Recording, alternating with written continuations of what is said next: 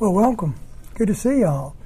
Um, I am pleased to introduce Matthew Euler. Matthew's been here before. I'm not going to say a lot about Matthew because he's going to share a lot of this when he gives his testimony. He's a married man. His beautiful wife Kinser is present. He's got three children, ages 3 to 13. He is an engineer and designs chemical feed systems for water and wastewater treatment plants. Kinser is in real estate. Matthew grew up in a great Christian home, but he made a wrong turn. He then became addicted to drugs and alcohol and found out that he was really addicted to sin. The Lord redeemed him, and you're going to hear his story of redemption and how he's a different man now, involved with ministries and um, living for the Lord. So let me pray, and then Matthew, I'm going to walk you up to the podium. Father, we just thank you for Matthew and Kinser and their children, Lord, and especially for Matthew's redemption, God, and how you used used him and are continuing to use him now. We just pray, Father, that he'll be an empty vessel and speak your words of truth, hope, and encouragement tonight. And it's in Jesus' name that I pray. Amen. How y'all doing tonight? Good, good, good. Um, like John said, my name's Matthew, um, and I'm uh, really, really happy and excited to be here. Um, I know John just prayed, but I want to I want to pray myself just to open us up. Father God, I love you and I thank you, Lord. And, and I just pray that, that you just open our hearts to you tonight, Lord God. I pray that you just um, you speak through me with your Holy Spirit, Father. And I just pray that, that it's not me who's standing up here, Lord God, but it's just your words um, that shine through Jesus. And uh, we just love you so much. And, and, it's in your name we pray. Amen. Um, So, first of all, I just want to say that it's such an honor um, for me to spend some time with y'all tonight. Um, I don't know y'all, but um, but I definitely feel a personal connection to each of you, and my, my heart hurts for the for the situations that that are represented here tonight. Um, I just I remember the the pain that I saw in my mother's eyes over and over again um, while I was living um, in my addictions, and I remember the days when I knew that I was breaking her heart, but also felt like I was trapped in my situation. Um, and I'll never forget looking through the glass um, and talking to her on a payphone um, while I was um, in jail. it's even hard for me to just kind of remember those things sometimes, so you'll have to forgive me right there. But um, but I know the pain you feel, and I've seen the pain that you feel, and, and I've caused the pain you feel. But but hallelujah, I also know um, Jesus, our risen Lord, um, and I know the deliverance and redemption and freedom um, that He has to offer. Um, now, I know it's a little bit of a smaller room right now, but I just still feel like it would be a disservice if I assumed that, that every person in here knew um, knew Jesus as their Savior. So um, I just want to take a minute and just give just a little short presentation. I just feel like it's my duty um, as a disciple of Christ to make sure that you've heard and understood the gospel. Um, so I just want you to know that Jesus loves you and that He's here for you um, and that He's here in this room right now through the Holy Spirit and He wants to change your life. Um, he changed mine, and I'm going to get into that story in just a little bit. But uh, but right now, I just want to tell you about Him, um, who He is, um, and what He did um, for you and for your family. Um, Jesus Christ, the Son of the living God, left his throne in heaven um, and came down to earth. He saw broken people um, and he came here to save us. He took the form of a man and he lived a perfect life, uh, the life that we could not live, um, but the life that is required to, um, to see eternity with the Father. as he walked this earth, he provided a perfect example of how we're supposed to live and he gave us a way to do it. now, because of this, religious elite of, of the time um, became afraid, uh, and they made a plot to kill him and eventually carried it out. Uh, one night when Jesus was with his friends, a mob came carrying weapons um, and torches. They arrested him while he was praying. Uh, they took him, they wrongfully accused him, they spit on him, they mocked him, and they beat him. Um, they beat him so badly that the flesh was literally hanging off his bones. Uh, they placed a crown of thorns on his head, and they had him carry a cross to a hill. Then they drove nails through his wrists and through his feet, and they rose him up on that cross. Um, as he hung there, suffocating under his own weight, he asked the Father to forgive those who had done this to him, saying, Forgive them, Father, for they know not what they do. When I paused to think about it, I know that it was me and my sin that put him there on the cross. Um, it was my sin that killed him. I don't know if y'all have ever really stopped to think about the crucifixion before, um, but I have, and I'd like to talk about that for just a moment. Um, have you ever noticed that Jesus was the first one to die? Um, the Son of God, an eternal being who always was, always is and always will be, was the first person of three crucified that day to die. Um, and there's three main things that I see in this fact. Um, the first is it emphasized the fact that not a bone in his body would be broken, um, which fulfills prophetic words spoken in the Old Testament. We see this um, in John 19, 31 through 37. Um, also, I believe that he had to die um, before the thief that was next to him so that there would be blood to forgive the thief of that sin so that he could be with Jesus in paradise that day as he promised. we see that in Luke 23, 43. Um, and the last point is where I want to just rest for a moment. Um, and this is the reason that I, this is the real reason that I believe that he died first. Um, I just want you to think of the weight that sin has on you. Um, think of the weight you feel when you've done something wrong and it's just really bothering you. Think of the heaviness. Now magnify that times billions and billions of people in each of their lifetimes um, and imagine the heaviness of that. Um, I don't think it was the actual crucifixion or the beating that killed Jesus. I think it was the weight of the sins that actually killed him. Um, and this is why I often think that it was my sin that killed him. But on the flip side of that, I also know that it was my forgiveness that he was thinking of um, as he hung there on the cross. Um, he died and he was buried in a tomb, and he remained there for three days. Uh, but on the third day, he rose again. Praise you, Jesus. Um, and after his resurrection, he appeared to over 500 people during the course of the next 40 days. So not only did he um, predict his death and his resurrection, but he actually pulled it off. And there's actual historical proof that Jesus walked the earth after he was killed and, and appeared to all these people alive again. Um, the beautiful part about this is that through Jesus' death and resurrection, um, he set us free from all of our sin. Galatians 5:1 says that uh, for freedom's sake, He set us free. I used to have this one remembered, memorized, but I don't, so I had to mark it real quick. But um, Hebrews 12:11 just always it always inspires me. But therefore, since we are surrounded by such a great cloud of witness, let us lay aside every weight and sin which clings so closely, closely to us, and let us run the race with endurance, endurance that is set before us, looking to Jesus, the founder and perfecter of our faith, who for the joy that was set before him endured the cross, despising the shame, and is seated uh, to the right hand of the throne of God for the joy that was set before him. That's what really gets me. Because the joy of our salvation, the joy of our redemption, the joy of the freedom that he was going to give us, he bore all our sins. He, he hung there on the cross and did that for the joy that was set before him. Or it could be the joy of being with his Father in heaven, but I like to think of it the other way. Um, So we have been set free. All our weights, all the weights and chains have been broken off of us. Um, in fact, once you come to know the Lord and come into a personal relationship with Jesus, um, any chains that still exist are, are, just things that we're still holding on to.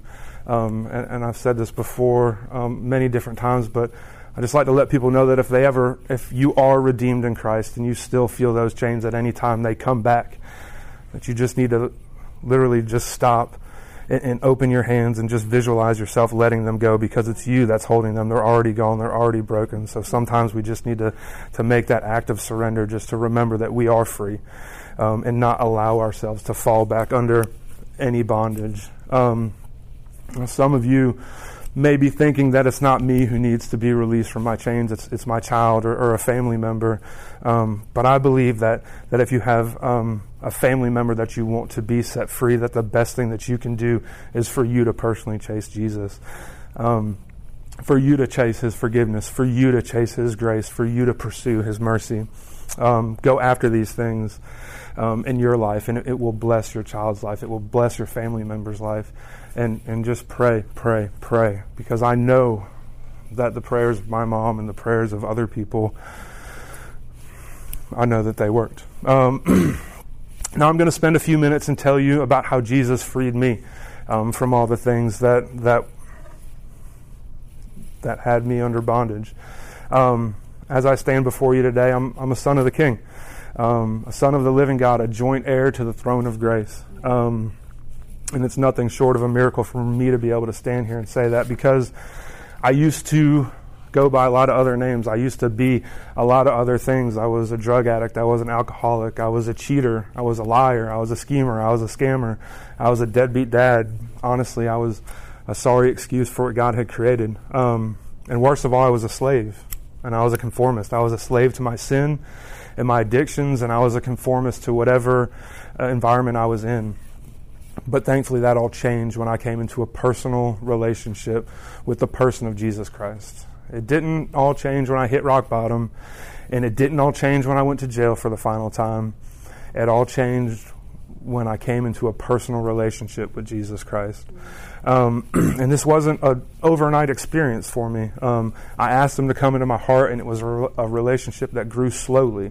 Um, but as I stand in front of you right now, uh, I'm in a passionate love affair with, with Jesus Christ, the risen King, and He's the Lord of my heart. Um, and it's the most satisfying and joyful relationship that, that I could ever imagine. Um, like I said before, it's such an honor for me to be able to share my testimony with y'all tonight because there's such great power in testimony. Revelation 12:11 says that we overcame him, the devil, by the blood of the lamb and the word of our testimony. So our words, when we share our testimony, they literally have power to overcome the devil, um, and that's just such an incredible gift that he's given us. Um, and I really say that every time I share my testimony because I truly believe that it's just such a weapon that we have. Um, see, and I also believe that that testimony opens up a realm of possibility to people who hear it because you can see you can see and hear a tangible miracle and, and just know in your heart that if he did it for me, then, then he can do it for you and he wants to do it for you. Um, because he did the things in my, that he did in my life, not because of who I am, but because of who he is. Um, so, as John said, I grew up in a normal home. I grew up in a great Christian home. Um, I had a wonderful family who loved me, and they I was given every opportunity to, to succeed. Um, in high school, my main focus was football. My main identity was football, um, and I was driven uh, to make it at the next level in college. Um, but that all changed and came crashing down when a, a catastrophic shoulder injury um, ended my career. It uh, it required surgery. Um, and shortly thereafter, I was prescribed to a powerful um, called OxyContin. Um, now, this was the first drug that I'd ever done besides, you know, just recreational drinking um, as a high school student. Um, but due to my injury um, and the sudden loss of my identity, which, like I said, was just purely found in football, uh, just kind of not a rabbit trail, but just a side note. Um, it's so important that we find our identity in truth. And the only way that we can find our identity in truth is if our identity is only found in Jesus Christ. And I know I wasn't the only person in my high school and high schools all across this country right now who their identity is in baseball or basketball or football or their girlfriend or getting all A's or whatever their appearance, whatever the case may be. And it's just so important for uh, first of all, us to find our identity and truth in Christ, um, and then for us to share that with others. That it's just so important for for others to find their identity and truth, no matter the age. Um, back from the rabbit trail. Um, so, because of the injury and because of my loss of identity, I kind of fell into, I didn't kind of, I fell into a deep depression. And, and the Oxycontin fueled that depression. And uh, it wasn't very long at all before I started abusing um, the drug that was prescribed to me. Um, and I had a rough end of my senior year because of it. Um, I started dabbling in other things and there's all kinds of stories there that it's not important to get into. Um, but I, I, did graduate from high school with a couple bumps in the road, um, and I left for Auburn University. Um, and it was there where my, my drug and alcohol use um, and addiction really took form. Um, and it really didn't take me very long at all to, to be out of, not out of, out of the University of Auburn, still living in Auburn. and my abuse continued, and, and I just I just continued to go down that wrong path. Um, and then from there, I, I, bounced around to a few places and ended up um, back in uh, the Atlanta area after a few years. And, and in my early 20s, I, I was living the bar life. Um, I was a bartender. I, I waited tables sometimes.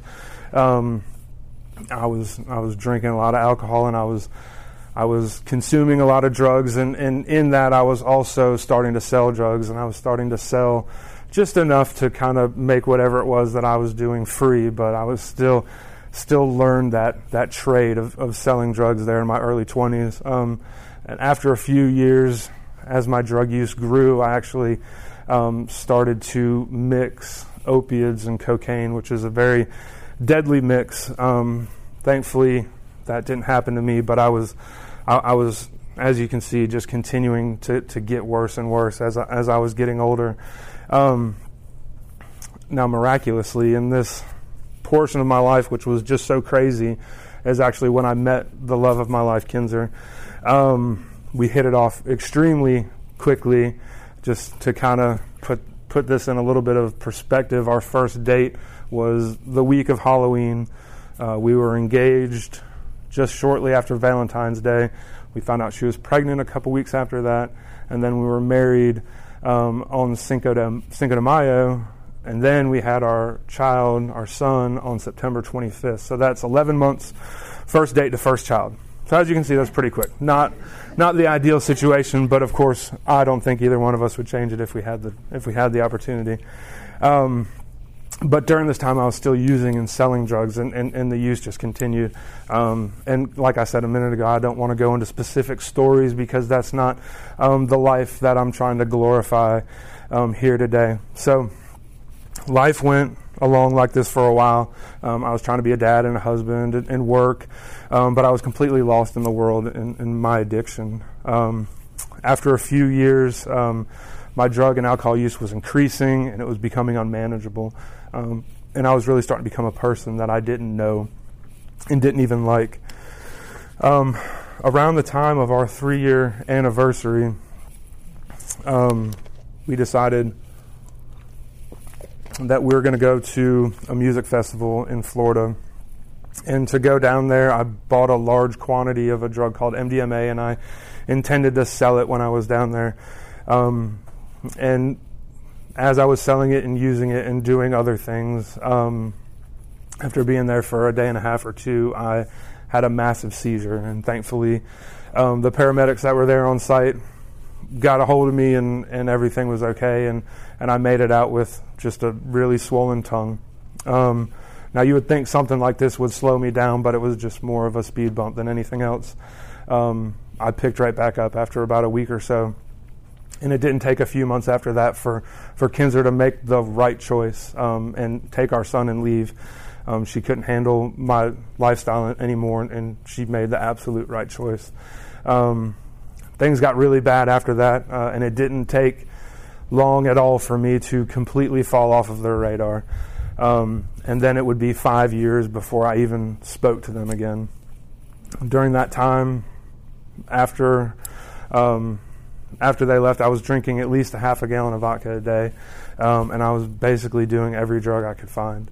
Um, I couldn't hold a job or a residence. Um, my friends were distancing themselves from me, um, and I was alone.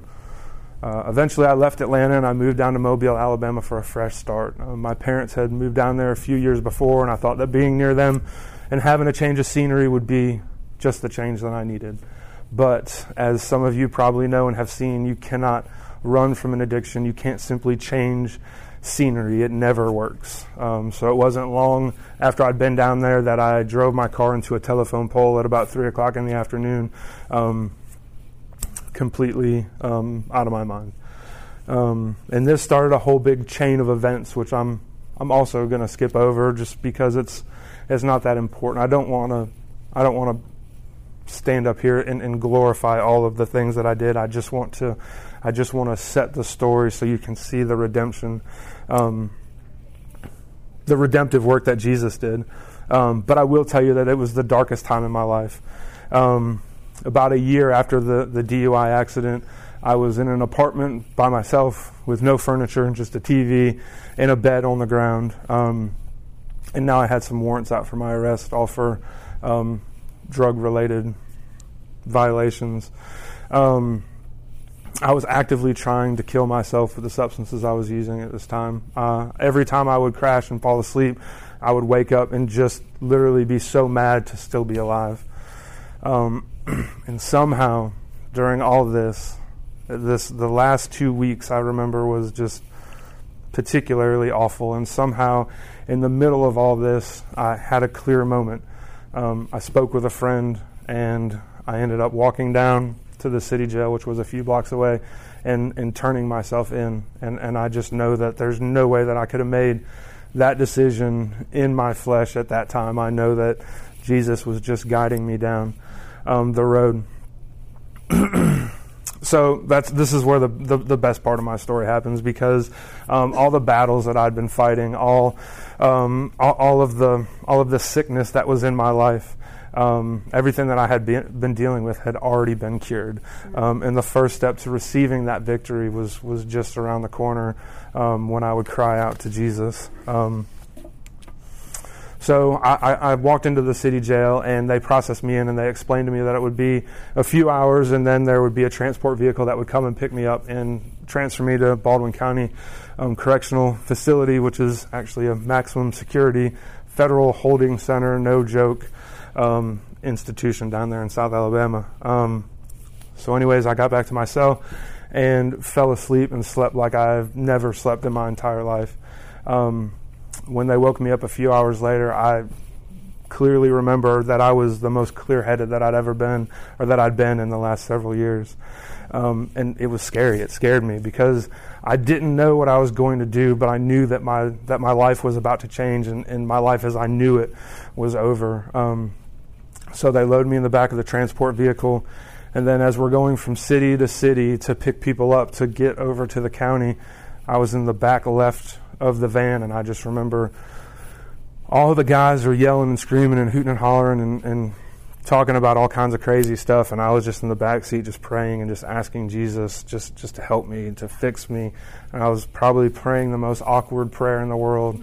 And I didn't even know that I was crying out for him to save me at the time. I was just I just wanted it to get better but I was just as the Holy Spirit was was cleaning up my prayers as he brought them to the Father I know that it was just just a on my knees, all out cry for help. Um, so I finally get to, to Baldwin County where I expected to spend the next six months. Um, but on a random Wednesday, after just about three months, I was released and kicked back out on the street. Um, they gave me all my belongings, and somehow I had the wherewithal to turn my phone off. So I turned it back on. It still had um, some charge on it, so I called my mom.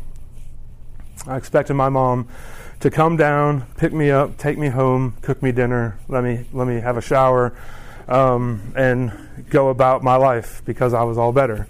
Um, but that's not at all what happened. And and I just want you to keep in mind that while I was in there, my mom came every single Tuesday to visit me. As I was saying earlier, we talked through the glass, and I know that that was awful for her. She put money on my books so that I could buy snacks and things while I was in there. She kept money on the phone so I could call her and friends and just try to you know, have some outlet to the to the outside world. But as soon as I got out, and I called her and I said, "Hey, mom, they let me out. It's totally unexpected.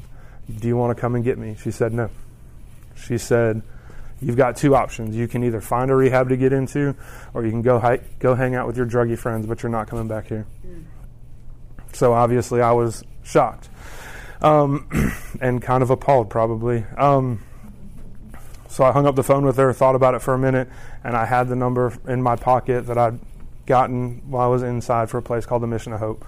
Uh, it's in Mobile, Alabama. I called them, and um, miraculously, they had a bed, and they said that if I could get there by three o'clock, that they would uh, they'd check me in. I did my intake over the phone, um, and then I called my mom back, and she very happily was on the way to come and pick me up.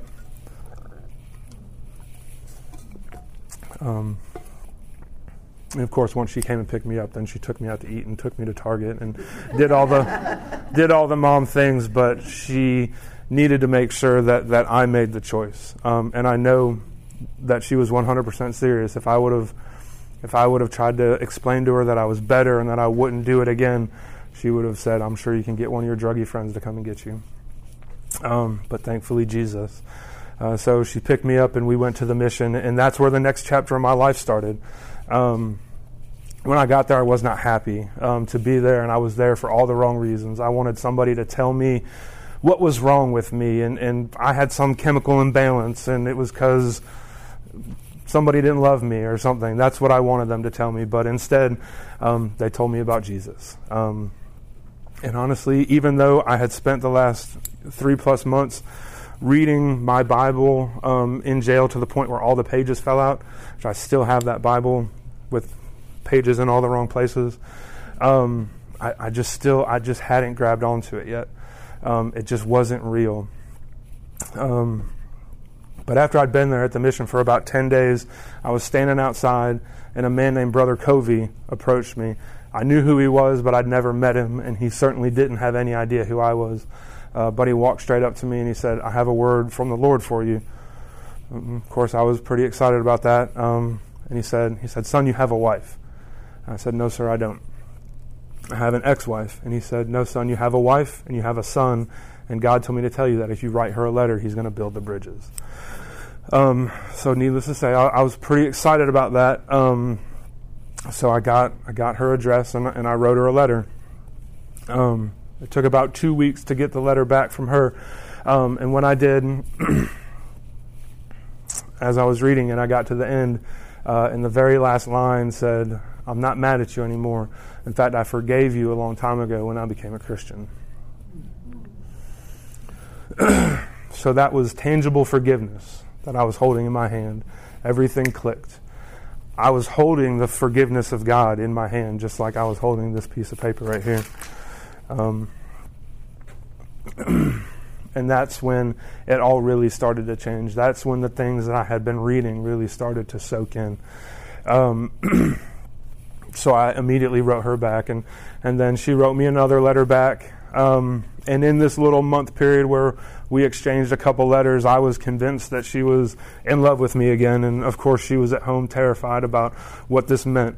Um, but we started writing back and forth and we started um, growing our relationship. But more importantly than that, we started growing together in the Lord. Um, after my 90 days in the program, um, the program after my 90 days in the um, in the um, inpatient program at the Mission of Hope, um, I moved into their halfway house. and at this point,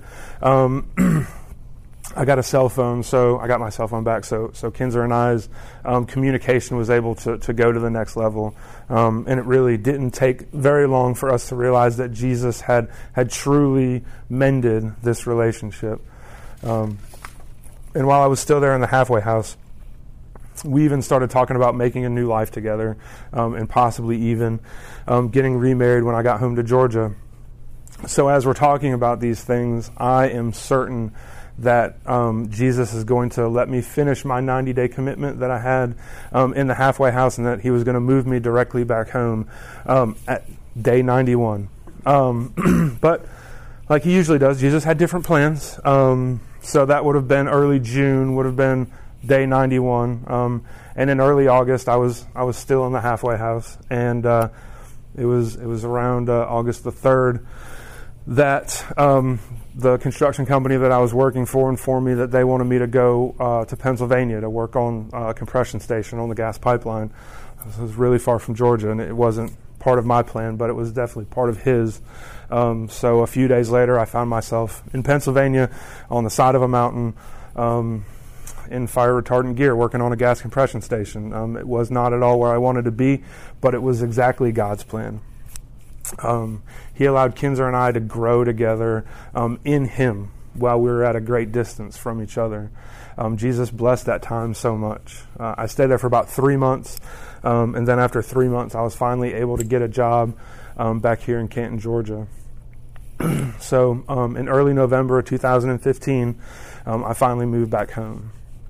But even after I got back, it still took us a couple of weeks before we were able to actually get together um, in person. But when we did, we hit it off just as quickly as we did the first time. Jesus had had mended it, um, and we had built our relationship on His rock this time. Um, and then a few weeks after that, just before Thanksgiving, um, I was able to see my son River for the first time in five years, over five years. Um, River and I were also able to pick up right where we left off he ran around the corner and jumped right into my arms, and it was the Holy Spirit working um, in an eight-year-old child. That, that the only way that that relationship was able to be mended like that. Um, it, it, it, was and still is a true mi- uh, miracle. Our relationship, River and I's relationship, is extremely strong right now. Um, and I, I, tru- I didn't write this down, but I truthfully still wait for the time when he brings it up, and I'm I'm open to, to talk to him about it, but he never does. he he mentions it, he references when I wasn't there, but he never brings it up. Um, I'm totally open to it if he ever decides to, but I just think that that Jesus totally healed his heart, and I don't think that he has any confusion about it. Um, watching watching Jesus work in a child is is one of the coolest things in the world. Um, so, just before Thanksgiving, I got to see River for the first time, um, and then the Sunday after Thanksgiving, Kinser and I were engaged again, um, and then we were married on February 21st of 2016. Um, so that time it was only like three months from first date to getting married. So we're getting we're getting closer together, um, and we just celebrated our five year anniversary um, just a few weeks ago. God has restored our family, and He's delivered me from alcohol and drug addiction. Um, and I also have not had a seizure. I didn't really say that very clearly, but after I had that first seizure, they continued um, semi regularly. Um, but I have not had a seizure since I cried out to um, to Jesus in the back of that transport vehicle.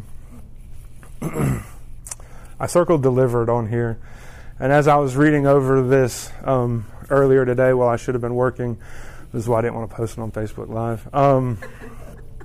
As I was reading over this and I got to that word delivered, I, I just kind of paused on it for a minute because, as Fair said, there's lots of different ways that people in recovery recover. And some people are in NA and AA, and, and some people um, are in uh, different programs.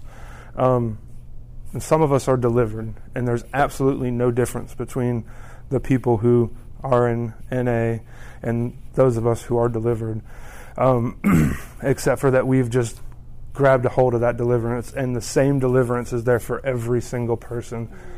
I would never walk up to somebody who is in NA or AA or any other program and tell them that they were doing it the wrong way. I would never ever do that, but I 100% fully believe that every single person in there can be 100% delivered. Um, healed just the same way that Jesus can heal somebody who has cancer. He can heal people who have um, the disease of addiction. And, and I just want to make that perfectly clear. It is for everybody. Um, God is a miracle worker. Um, and those three miracles that I just mentioned restoring our family, healing me from the addiction, and never having another seizure that's, that's just three of the miracles that that He's done in me. Um, there, there's actually more, and He never stops doing miracles, and He never will. And the Holy Spirit is working through us today to just continue to do that. And I, I, I just can't leave without saying that. Um, but since then, since Kinser and I were remarried in, in early uh, 2016, um, we've been growing together as a family. Um, we have two more children our daughter, Bonnie Starr, um, and our son, Zeke. Um, we live north of Atlanta. Uh, we attend New Life Church in, in Canton, Georgia.